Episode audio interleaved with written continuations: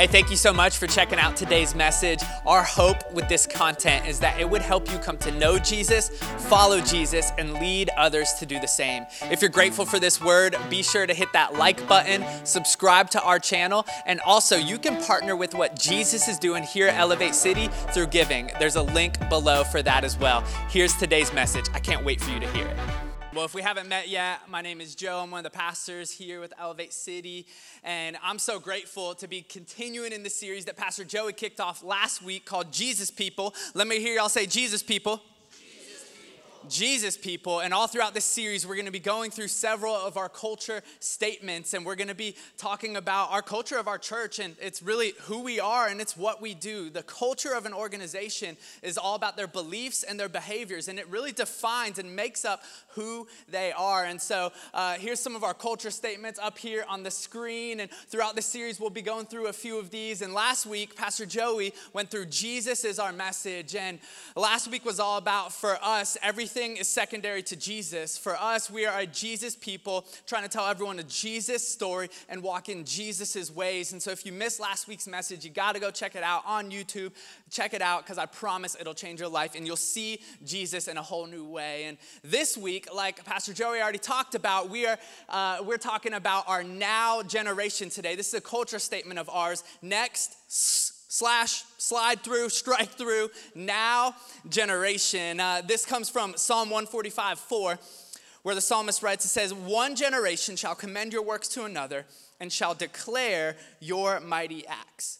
Listen one of our jobs as jesus people is to is to never stop telling the next generation about the greatness of our god we believe as a church that kids and students are not just the, the future of our church, but they are the lifeblood of our church today. That they have impact and influence and they matter now. That's why we don't say the next generation here. We say the now generation because we want it to be a reminder for us that they matter now, that kids and students matter here in this place. And we make much of them here in this place because Jesus is passionate about them.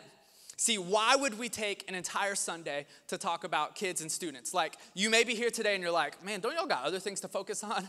Like, don't y'all got other things to preach on in this place? Aren't y'all a new church? Aren't you just trying to get a million people in here as quick as you can?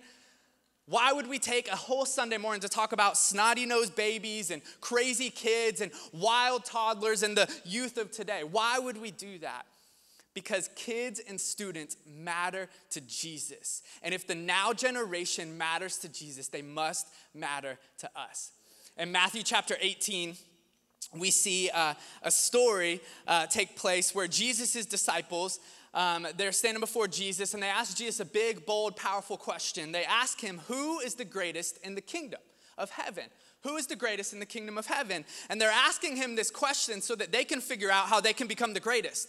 They're like, what do we got to do, Jesus? Can you just tell us? Like, tell us what rules to follow, tell us what things to do. Like, we want to be the greatest. And Jesus, what he does here in this moment, he starts to speak. And it's as, almost as if everyone in the room or everyone standing outside begins to lean in. Like if they were in church, everyone would be sitting, scooting up on the front of their pew, sitting on the edge of that pew. They're getting their notes out. You're opening up your notes app. Come on, what is Jesus gonna say?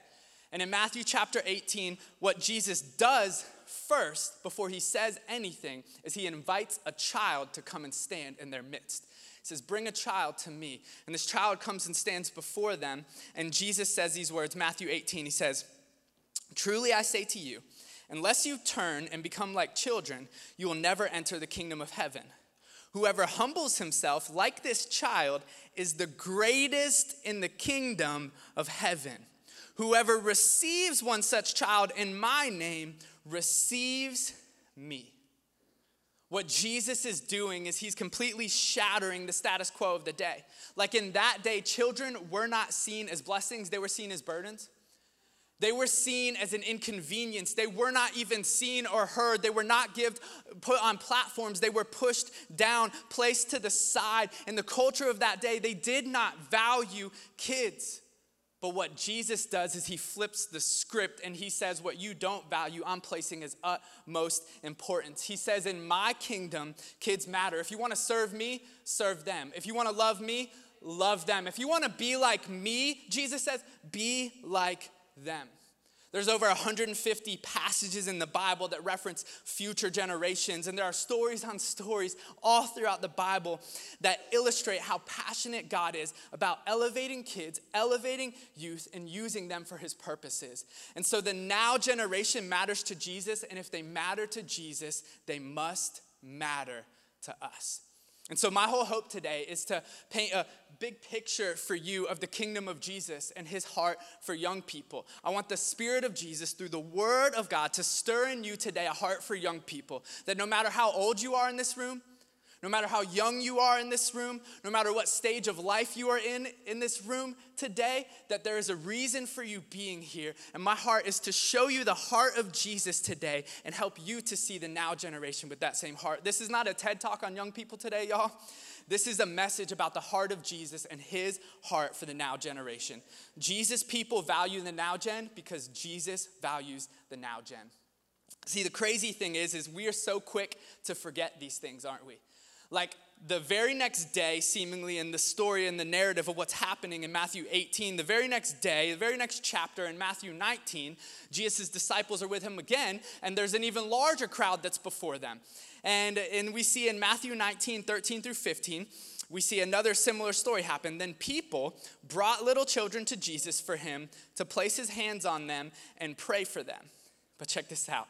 But the disciples rebuked them. The disciples are like, no, no, no, don't bring your kids to Jesus. No, no, no, stop. Don't bring them here. Don't, don't disrupt what's happening. Like if I was Jesus in this moment, it would have been like a Will Smith moment, you know, where I just slap him. I'm like, I just told you. Did you not listen? Were you not paying attention? But Jesus, in all of his grace, he turns to his disciples and he says, Let the little children come to me and do not hinder them, for the kingdom of heaven belongs to such as these.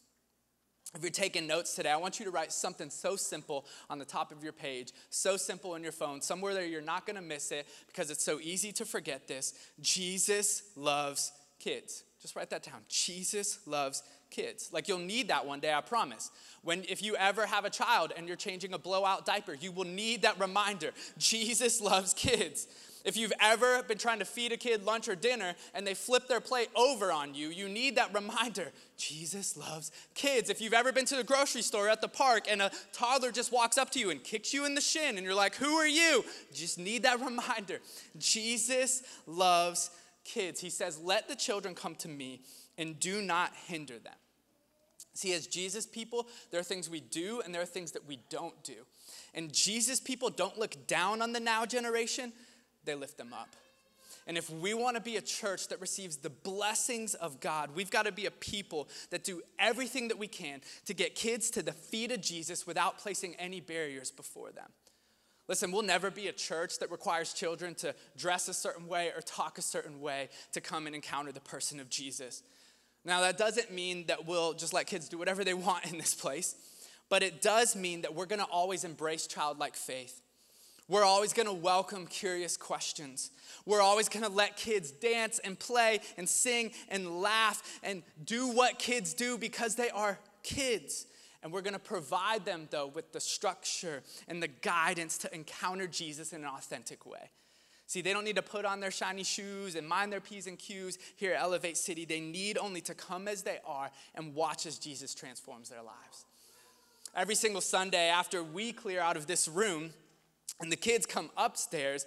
I love seeing every week there'll be a line of kids that come rushing through those doors and run down these aisles, and they come and they run up onto the stage and they sing and they dance and they roll around. And like a couple weeks ago, Joey's daughter Raleigh was like preaching a sermon, and Hadley Jane was like, Amen. Like it was crazy, y'all. And why would we let them come in here and dance on this stage and play and preach? Because we want them to see that this is not just a church for their parents, this is their church. This is a place for them, that they matter here. See, for Jesus people, kids are not burdens, they are blessings. And we need to be more concerned about building bridges to the next generation, not barriers, because Jesus was clear do not hinder them. Let them come to me. Let them come to me. See, we will always be a church that tears down any religious or cultural barrier that is prohibiting kids and students from experiencing the life changing message of Jesus. come, just come.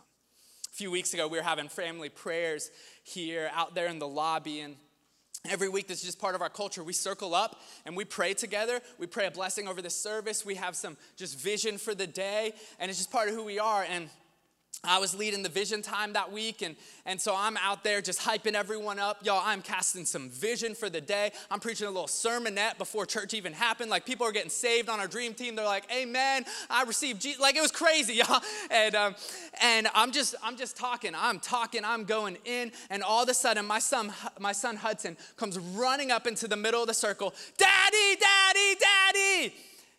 And immediately in that moment, like what a lot of parents probably would have done, being interrupted by their child in front of a group of people, their first thought would have been like, okay, I need to like make my kid be quiet.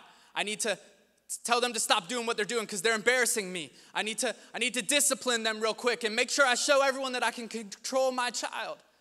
But because of the culture of our church, that thought never crossed my mind. Immediately in that moment, because of the culture of our church, my first thought was, I need to celebrate him.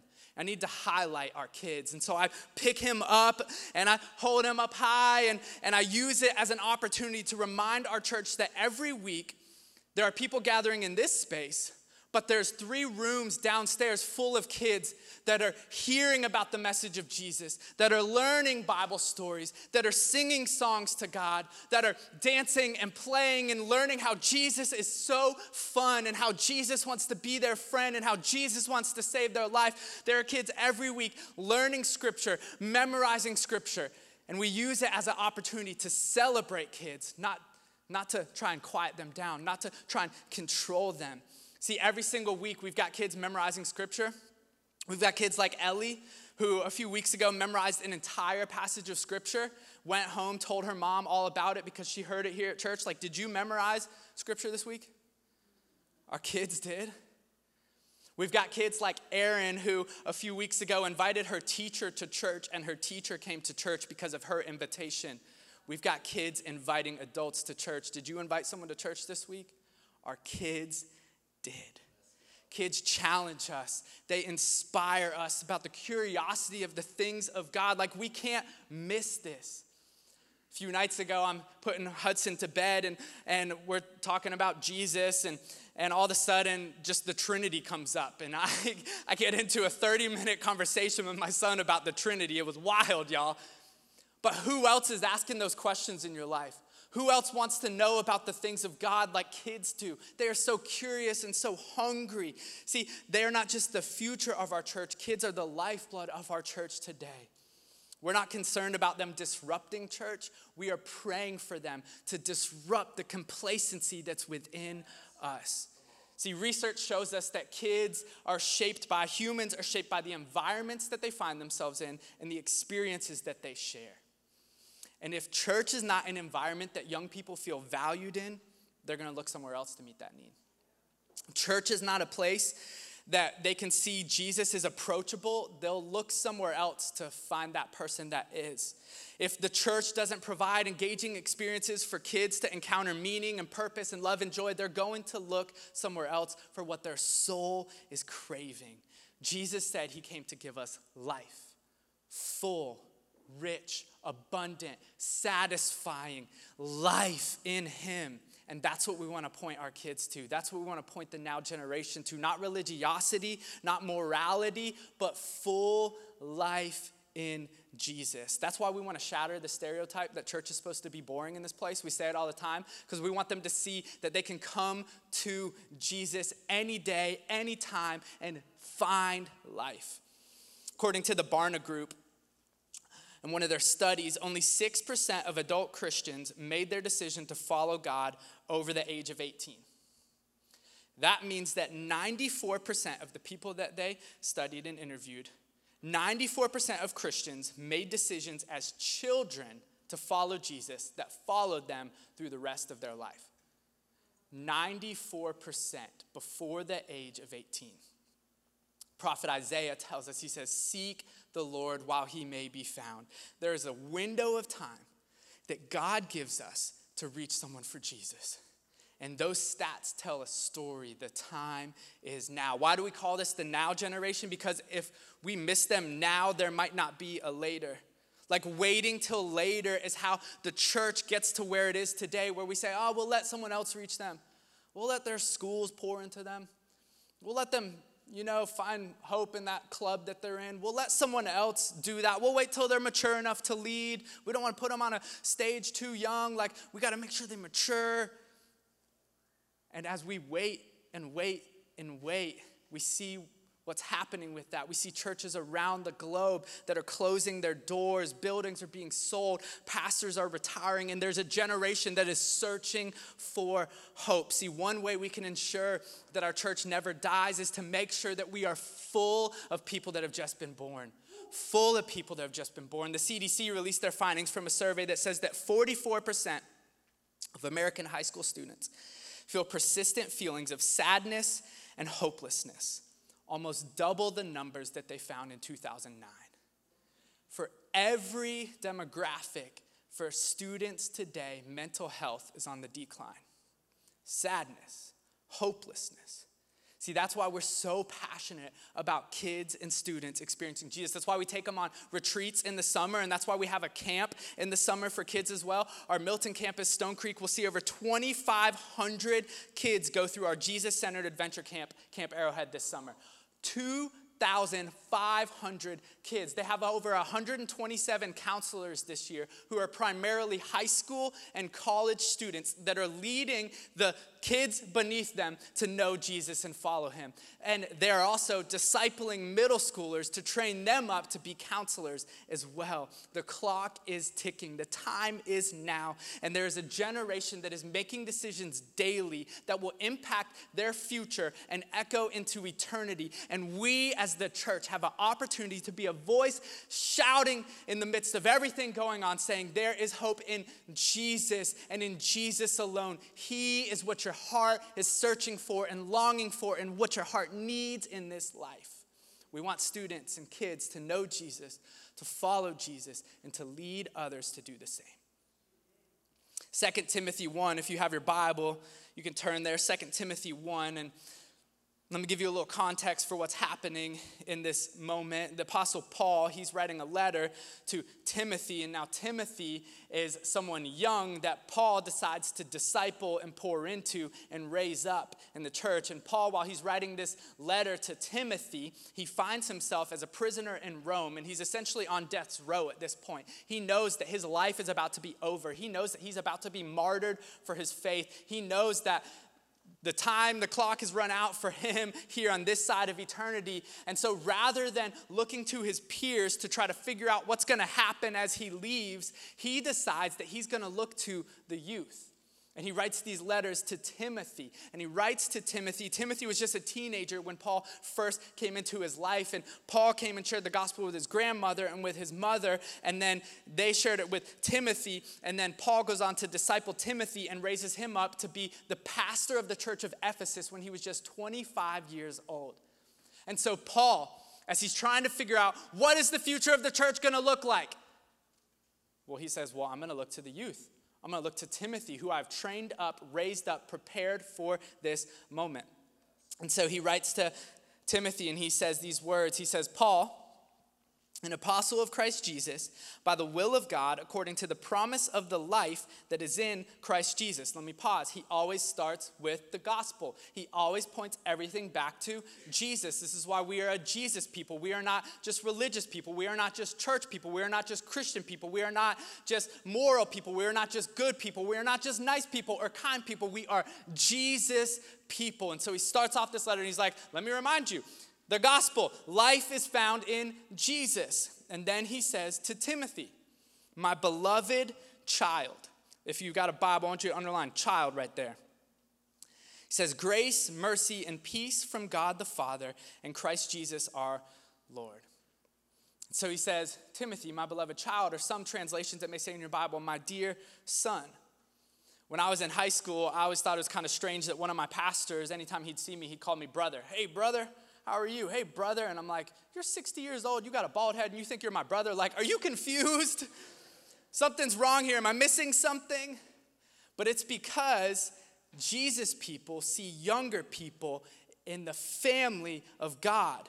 Older saints should see younger saints as brothers and sisters, as sons and daughters in the family of God. In Jesus, we are the family of God, adopted into his family as sons and daughters by the blood of Jesus through the cross, through his resurrection. We are a family. And as a family, what do we do? Families, a lot of times they'll lay aside their priorities when needed to prioritize young people, to prioritize who they are. Like if you've ever been on an extended family vacation where you've got like your grandparents and your great grandparents maybe, and, and you got aunts and uncles, all them people hanging out, one of the things you'll notice is that everybody always does what they think the kids want to do, right? Like if you've got grandparents and you're on a trip, like you aren't doing what the grandparents want to do for that trip. No, you are doing what the kids want to do. Hence Disneyland, Disney World. People go there. This past Christmas, we were hanging out with all of our family in Wilmington, North Carolina, and Leslie's grandparents were in town, and, and we were with her, her parents, and then my side of the family was there too. And, and one day it was like noon, and we're like, what do we want to do? And we're like, let's go to a trampoline park. And now we didn't go to a trampoline park because Leslie's grandma was craving some cardio. Like, that wasn't the case. We went to the trampoline park because we thought that's what the kids wanted to do. And so we've got like 20 adults in this trampoline park watching Hudson and Hadley and my niece and my nephew roll around on some trampolines. Like, it's so funny if you think about it. Like, there's supposed to be a place for kids, and there's just this like cheerleading section, y'all, of my family. And it's like Hadley is literally just laying on a trampoline, and everyone's like, You get it! And they're like taking pictures and they're oohing and on. Did you see that? She jumped! Oh my gosh! And everyone is full of so much joy, and they're so happy, and they're just loving every moment of that. And why would we do that? Because families are willing to lay aside their priorities to prioritize young people, and it always will bring them joy. See, Jesus people, amen. Jesus people recognize that in Jesus we are part of a larger family. And in that family, we see sons, we see kids and young people as sons and daughters to be loved and led. 2 Timothy 1 continues on, verse 3.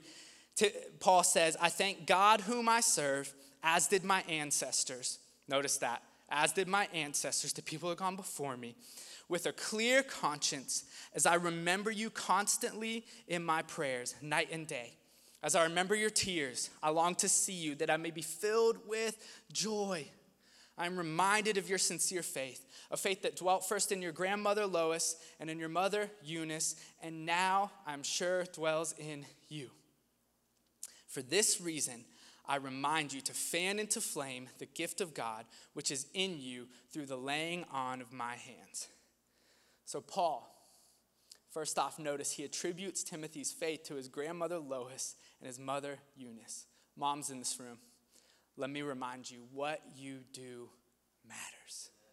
What you do matters. So many of us in this room are simply here because our grandma or our mom drug us to church year after year, day after day, and brought us to the feet of Jesus. I wouldn't be the man that I am today. I wouldn't be the person that I am today if it wasn't for my mom bringing me to church. And I know she's watching online. I just want to say thank you, mom, for bringing me to the feet of Jesus day after day, year after year, on Wednesdays and Sundays and Mondays and all throughout the week, paying for me to go to camps and retreats so that I can experience Jesus. She never stopped praying for me and sharing scripture for, with me. And I wouldn't be here today if it wasn't for her making sacrifices to make sure that I knew the love of Jesus. Moms, grandmas, what you do matters so much.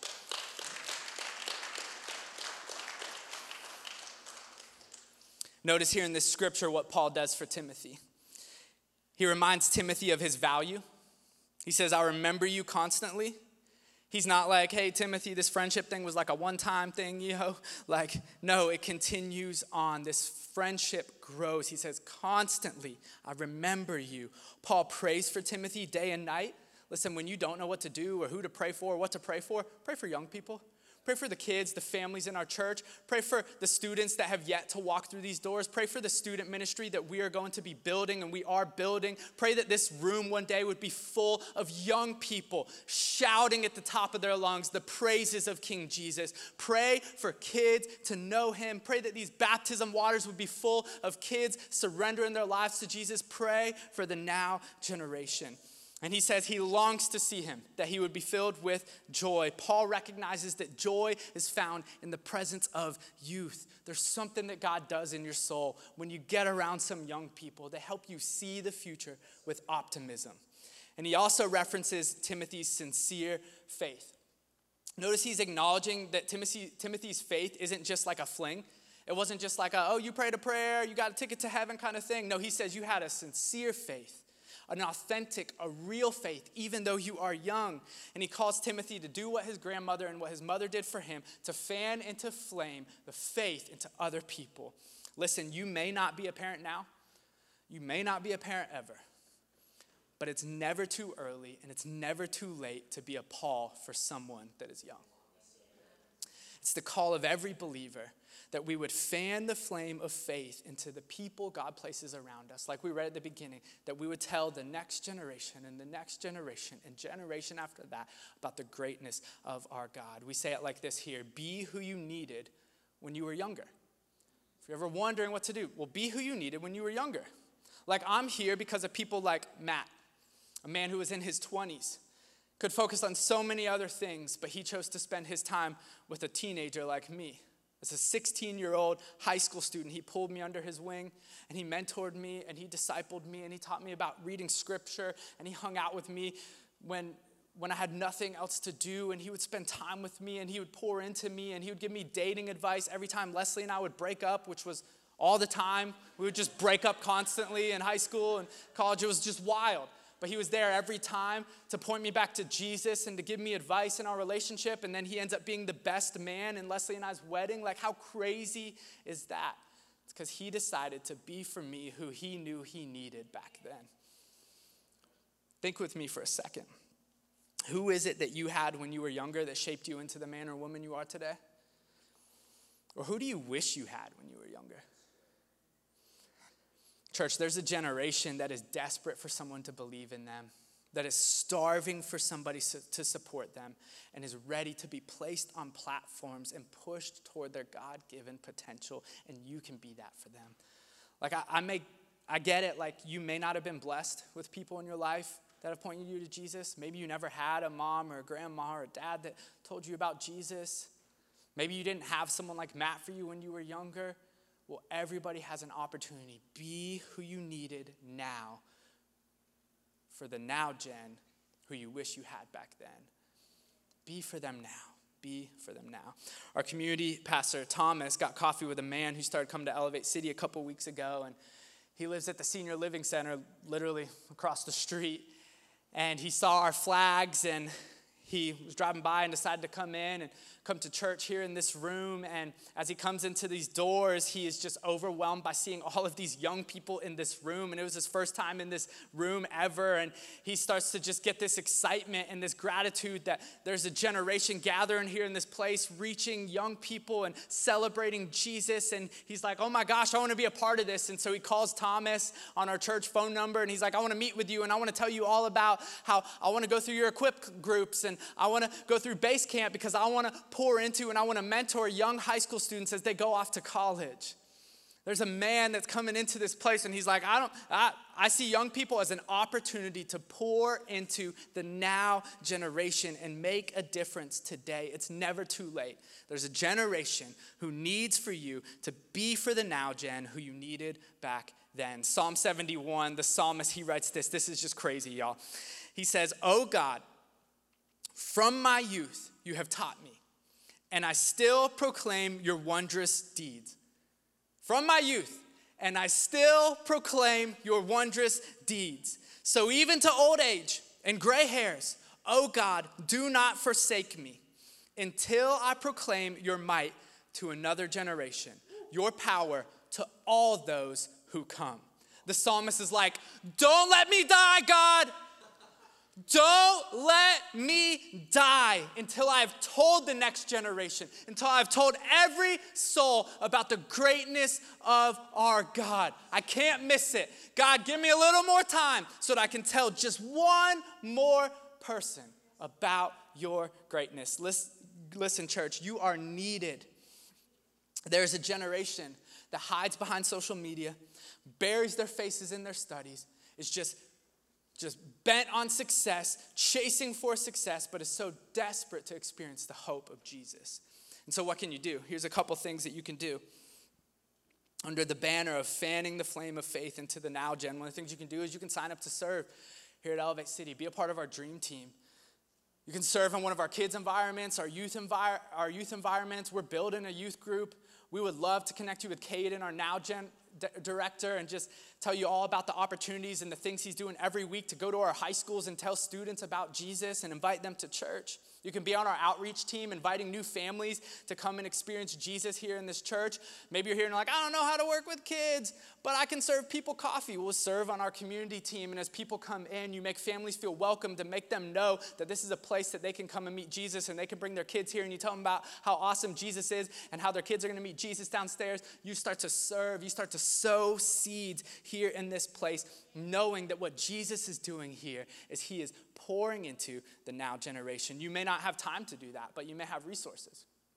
Maybe you can start to give for the first time to say, hey, you know what? I want to give to support this mission. I want to give to sow seeds of generosity into this place, knowing that people are reaching the next generation, the now generation for Jesus. Maybe you're here and you're like, I don't know what to do. Maybe you can start to foster. Maybe you can start to step into that journey. We have so many families in our church that are a part of fostering kids, knowing that there's kids out there that need someone to care for them. And you can be that caring adult in their life to bring them into your home and to tell them about the love of Jesus. Maybe it's adoption for you. Maybe it's that you pick one student, one young person that you decide to disciple and to pour into, like Paul did to Timothy. In March 2015, Harvard Center on the Developing Child released a study in that they performed and in that study, they concluded that every child who winds up doing well has had at least one stable and committed relationship with a supportive adult. Every child with a success story had one caring adult that poured into them. We say here every kid is one caring adult away from experiencing Jesus. In another study by Harvard's Human Flourishing Program, they found that religion and spiritual involvement has a stunning correlation to human flourishing.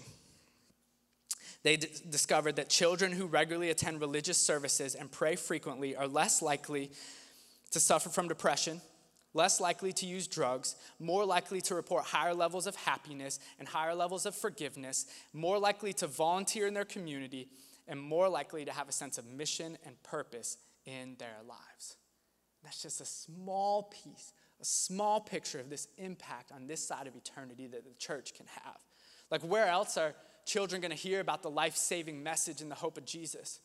Where else are they going to experience the power of the Holy Spirit and have opportunities to carry out the gifts that God has placed into their lives? Where else are they going to be discipled to know Jesus and follow Jesus and lead others to do the same? It's the church. See, Jesus people care about the now generation because they realize that the church is the hope of the world and we cannot miss them. We are hope dealers, y'all. We are here to point people, to point the next generation, the now generation, to the person of Jesus. Listen, all throughout the Bible, God uses old people to pour into young people, and those young people to point people back to God. There's story after story. In fact, today I was going to share 15 stories with you from the Bible of God doing that. But I know that you want to take your mom out to lunch at some point today, and so I decided to share with you just two stories today from the Old Testament of God using young people to point people back to God. Josiah. In Second Chronicles 34, it says, Josiah was eight years old when he became king. And he reigned in Jerusalem 31 years. Check this out. It says he did what was right in the eyes of the Lord. If you ever read through the New Testament, particularly this area, there's a lot of people that did not do what was right in the eyes of the Lord. Josiah, eight years old, God makes him king. He did what was right in the eyes of the Lord. He followed in the ways of his father David. Not turning aside to the left or to the right. We talked about last week, not swerving from the message of the gospel, keeping Jesus at the center of everything. It was Josiah when he becomes king, he decides that he was going to get rid of in Israel every image to a foreign God. And so he starts to clear out the temple. He starts to purify Judah. He casted out all of the carved images of all the other strange gods that the people of Israel started to worship. And he was known as being one of the best kings in Israel. Let me tell you about Jehoash. Weird name, I know. Jehoash was anointed king of Judah at the young age of seven years old. Seven, even younger. How crazy is that, y'all? Like most people in that day, don't you think they would have been like, God, you know what you're doing? God, you're crazy. Why would you do that? Seven years old. You're going to want this seven year old to lead us? God appointed him king over Judah, and the people of Judah rejoiced. He got rid of, he, he took down one of the pagan uh, leaders of the day, and he got rid of the temple of Baal, destroyed it. It says in 2 Kings 11, 13 through 20, and Jehoash did what was right in the eyes of the Lord all his days because Jehoiada, the priest, instructed him. He had someone else pour into him. And because he had someone else pour into him and instruct him, he did what was right in the eyes of the Lord. See, sometimes kids, I get it, they're gonna say some wild things, but they're gonna call out the sin in our lives that we let hang around. They're gonna call out the areas that we've become blind to and numb to. They're gonna cause us to question do we have any false gods that we're worshiping? Do we have any idols that we have given our lives to, but God and God alone? They're gonna call us to clear out the temple of religiosity. They're gonna call us to clear out the temple of complacency and say, hey, why are we doing that?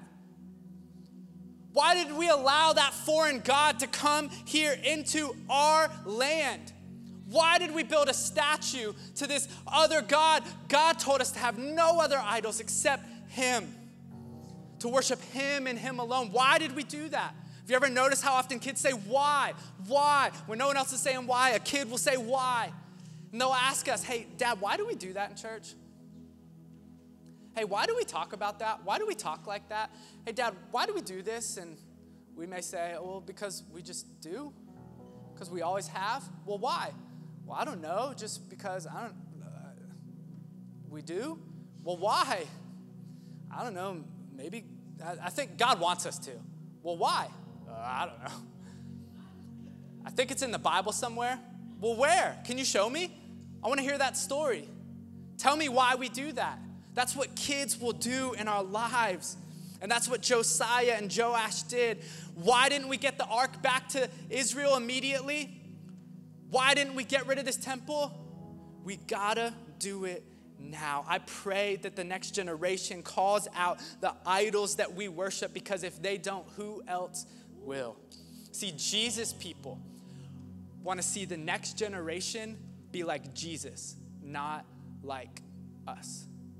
They're more concerned with the generation coming up behind us that say, I want to be like the person of Jesus. And, and I know my dad did this, this, but I want to be like Jesus and I want to center my life on Jesus and Jesus alone because transformation transcends tradition every time. 1 Timothy 4:12 Paul says again to Timothy, Don't let anyone look down on you because you are young, but set an example for the believers in speech and conduct and love and faith and in purity. Listen, we're not concerned about kids disrupting church. We're praying for them to disrupt religiosity in us. Jesus, He left the ministry, the message, and the mission in, of His kingdom in the hands of who? Teenagers. Teenagers. Teenagers and young adults, if you want to get technical. Listen, we are not here to worship our kids, but we are here to value kids. See, much of our culture is centered on, well, I'm just going to worship kids and I'm to make them the center of my world. And, and what happens though when we worship kids is, and we make them the priority of our lives, it can lead to divorce and depression and a whole lot of disappointment. Your kids can't be your savior. Kids are great gifts, but they're terrible gods. But God can use them to point us to Jesus. That's why we say we're Jesus people for the now generation. Our lives centered on the person of Jesus and Him first. And so, what do we do? We train kids, we disciple kids, we lead kids, and we love kids, and we correct kids, and we celebrate kids, and we point them to the person of Jesus. That's what Jesus did with His disciples, and it's what we're called to do with the now generation. Notice what Jesus didn't do. He didn't put a cap on His disciples' calling, He didn't limit their influence. He didn't hold back from placing them on platforms. He elevated their voices and trusted them with who? His bride. Jesus' bride. Matthew 16, Jesus says to Peter, He says, I tell you, Peter, I tell you, you are Peter, and on this rock I will build my church, and the gates of hell shall not prevail against it. The most important thing to Jesus in this whole wide world, his bride, his church, he places in the hands of young people. Young people. See, every day we look at a world that we think needs changing, but what if we realized that the now generation are the ones who can change the world? And what if we gave everything that we had to making sure that this place, that the culture of this church, that our lives are centered on pouring into the very ones that Jesus uses to change the world? Amen. Listen, the gospel is too urgent, eternity is too close, and hell is too real. But heaven is calling. We got a job to do to raise up kids and students, whether you're a parent or not, to pour into them. See, our job is to be the floor, not the ceiling, on how big a generation sees our God. I want to close with this story. There's a family in our church, and they were praying with their daughter a few nights ago. And, and as they're praying with her at night, um, her daughter turns to the mom and she says, Hey, mom, Caden told me at church last week that it was supposed to be me on that cross. That it was supposed to be me on the cross.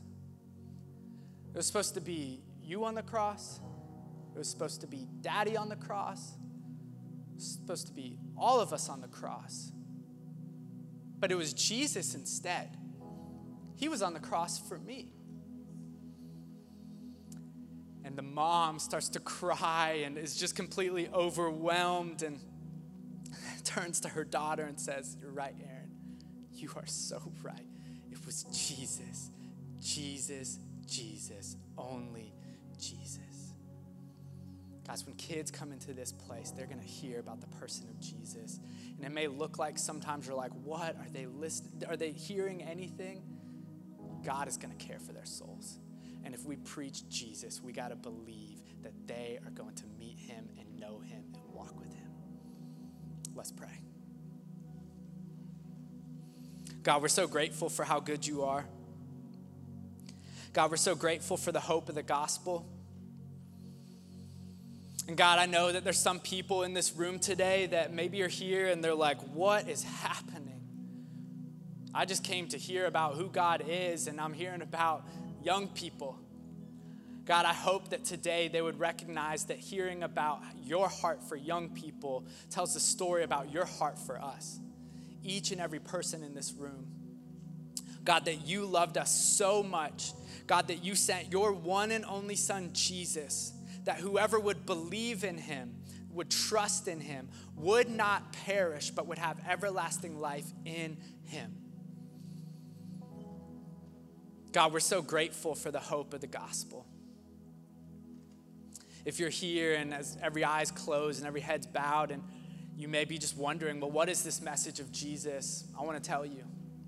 We believe that there is a God that is so good He is so great. And He created everything that you see and everything that you don't see. And He created man and woman in His image to know Him and to walk with Him forever. But there's a problem, and it's called sin. And that sin is a decision that Adam and Eve, the first man and woman, made to disobey God. And sin is anything you or I think, say, or do that breaks God's heart or breaks His command. And the problem of sin is that it separates us from God. And God's word says that all have sinned and fall short of the glory of God. But there is hope. And there is hope in the person of Jesus. That God would send his one and only son, Jesus, and he would demonstrate his love for us in this that while we were still sinners, Christ Jesus died for you and he died for me. And his invitation is to rise to new life in that Jesus did not stay dead, but he rose three days later, conquering sin and death and hell and the grave. And his invitation is to follow him and to trust in him. And so there's a response it's that you would surrender your life to know him and to follow him and to trust in him as your Lord and Savior. And so if you're here today and you've never made that decision, we want to give an opportunity every week for everyone in this room to make that decision to trust in Jesus. And so if you're here, I just want to invite you, if you've never made a decision to follow Jesus, to pray this prayer. Say, Jesus, I need you. God, forgive me of my sin. God, I know that you sent your son Jesus for me. And I know, Jesus, that you died for me. And I believe that you rose for me. And I'm trusting in you, Jesus, as the Lord of my life. Make me new, Jesus. God words tells us that anyone, if you confess with your mouth that Jesus is Lord and believe in your heart that God raised him from the dead, then you will be saved. And we believe that that is so true. And so, if you pray that prayer for the first time, we just want to give you opportunity to respond. And one of the ways that we do that here in this place is we respond by raising our hands. And I'm going to count to three. And if you would just be so bold, if you prayed that prayer today for the first time, we would love to mark that moment with you and start to come alongside with you in this journey of following Jesus. And so, if you prayed that prayer or trusting in Jesus for the first time today, would you raise your hand? One, two, three. If you prayed that prayer, you're trusting in Jesus today for the first time, amen, amen, amen, amen, amen. God, you are so good. You are so great. And we're grateful, God, for your heart for us and your heart for a generation that so desperately needs you. And God, may we be a church, a Jesus people that give our lives to see one generation and the next generation and the next generation and the now generation always come to know you, Jesus, walk with you, Jesus, and lead others to do the same. God, give us a heart for the people you have a heart for. God, give us a love to lead and to care and to fan the flame of belief to a generation that needs you. Jesus, we love you so much and we worship you and you alone in this place. And we pray all these things in Jesus' name. And everybody said, Amen, amen, amen.